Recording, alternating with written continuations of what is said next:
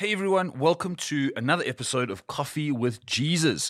Today I want to speak about this idea of noise. And there is a lot of noise in the world, and the majority of it is just that. It's just noise. It's not necessarily good for us. It might not even be bad for us, but it is just noise.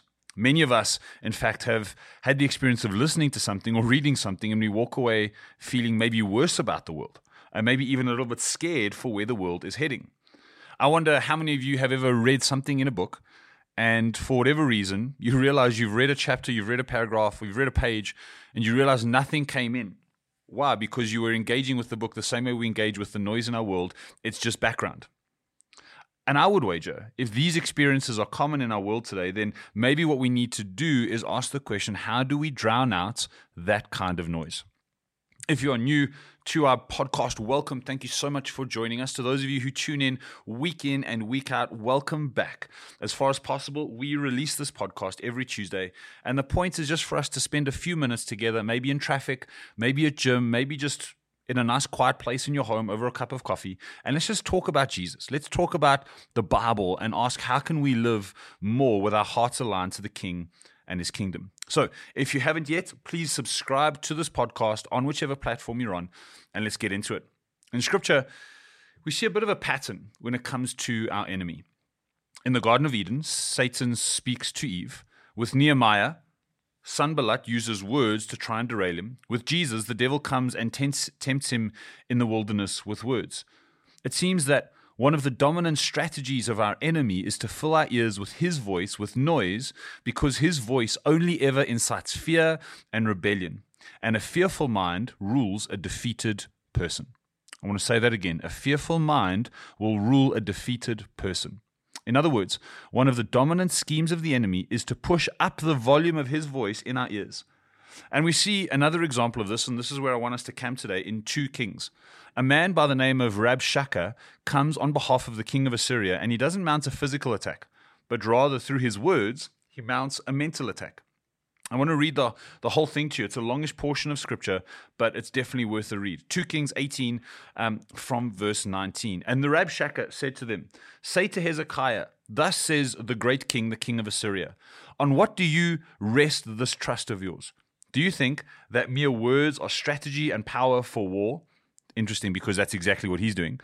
And he says, "In whom do you now trust, that you have rebelled against me? Behold, you are trusting now in Egypt, that broken reed of a staff, which will pierce the hand of any man who leans on it. Such is Pharaoh, the king of Egypt, to all who trust in him. But if you say to me, no, we trust in the Lord our God, is it not he whose high places and altars Hezekiah has removed, saying to Judah and to Jerusalem, you shall worship before this altar in Jerusalem? Come now, make a wager with my master, the king of Assyria. I will give you 2,000 horses, if you are able on your part to set riders on them. How then can you repulse a single captain among the least of my master's servants, when you trust in Egypt for chariots and for horsemen? Moreover, is it without the Lord that I've come up against this place to destroy it? The Lord said to me, go up against this land and destroy it. Then Eliakim, the son of Hilkiah, and Shebna and Joah said to Rabshakeh, please, speak to your servants in Aramaic, for we understand it. Do not speak to us in the language of Judah within the hearing of the people who are on the wall.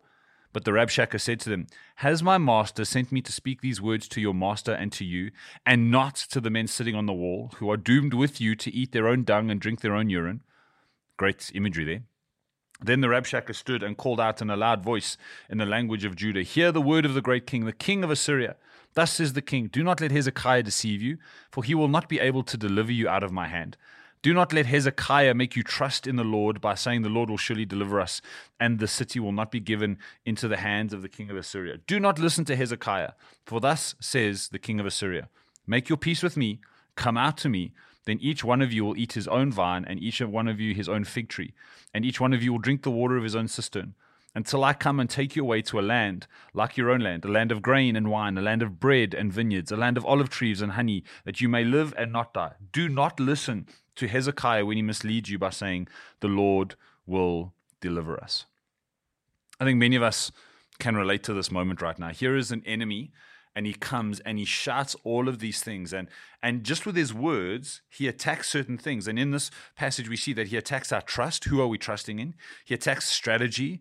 He attacks our ability. He says, even if we gave you horses and chariots, you couldn't even fill them with soldiers. He attacks your allies and your relationships. He attacks God. He attacks your resources. He attacks your confidence, your integrity, your unity. He even attacks what you are saying about God, your theology. He attacks all of it. And the attack here is loud and everyone can hear it, and it is designed to fill the ears of everyone in Jerusalem. And our enemy still comes and tries to be loud in all of the areas I've just mentioned.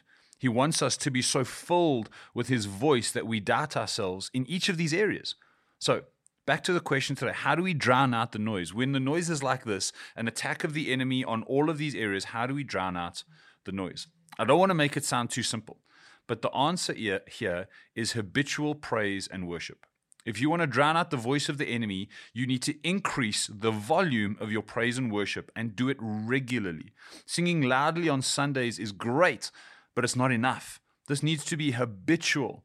And this is because of three reasons. Why is praise and worship, loud praise and worship, why does it need to be habitual? Three reasons. Number one, volume matters. When we praise and worship loudly, when there is volume to our praise, it drowns out the sound of the enemy. In other words, you cannot listen to the sound of your own praise and the sound of the voice of the enemy at the same time. I want to say that again.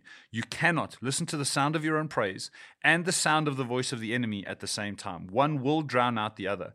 You cannot hear the voice of your enemy and the voice of your savior at the same time. I get that many of us are quiet in terms of our personality and our disposition. We may not like the loud demonstrative praise. Many of us prefer more quiet, reflective moments or songs that are a little bit more meditative. However, when it comes to praise and worship in the midst of fear, volume matters. Can I encourage us? Let's step out of our comfort zone. Let's praise with more volume than we ever have. Next time you're in church, next time you're in a moment of praise and worship, can I encourage you, even if you're singing out of key, even if it's out of tune, raise the volume in your praise. Raise that volume. Secondly, if volume matters, the second thing that matters is that when we praise and worship, we experience the power of faith in God. Praise and worship has this thing where it almost deposits faith on the inside of us. Whereas the voice of the enemy will only ever deposit fear, praise and worship seems to amplify the volume of our faith. When we declare the goodness of God, when we declare the testimony of what he has done, it's almost like our faith gets an injection, a jump start. The reason this is important is because faith and fear do not exist well together. In the battle between faith and fear, it's often the sound of our praise that determines which is going to take up residence.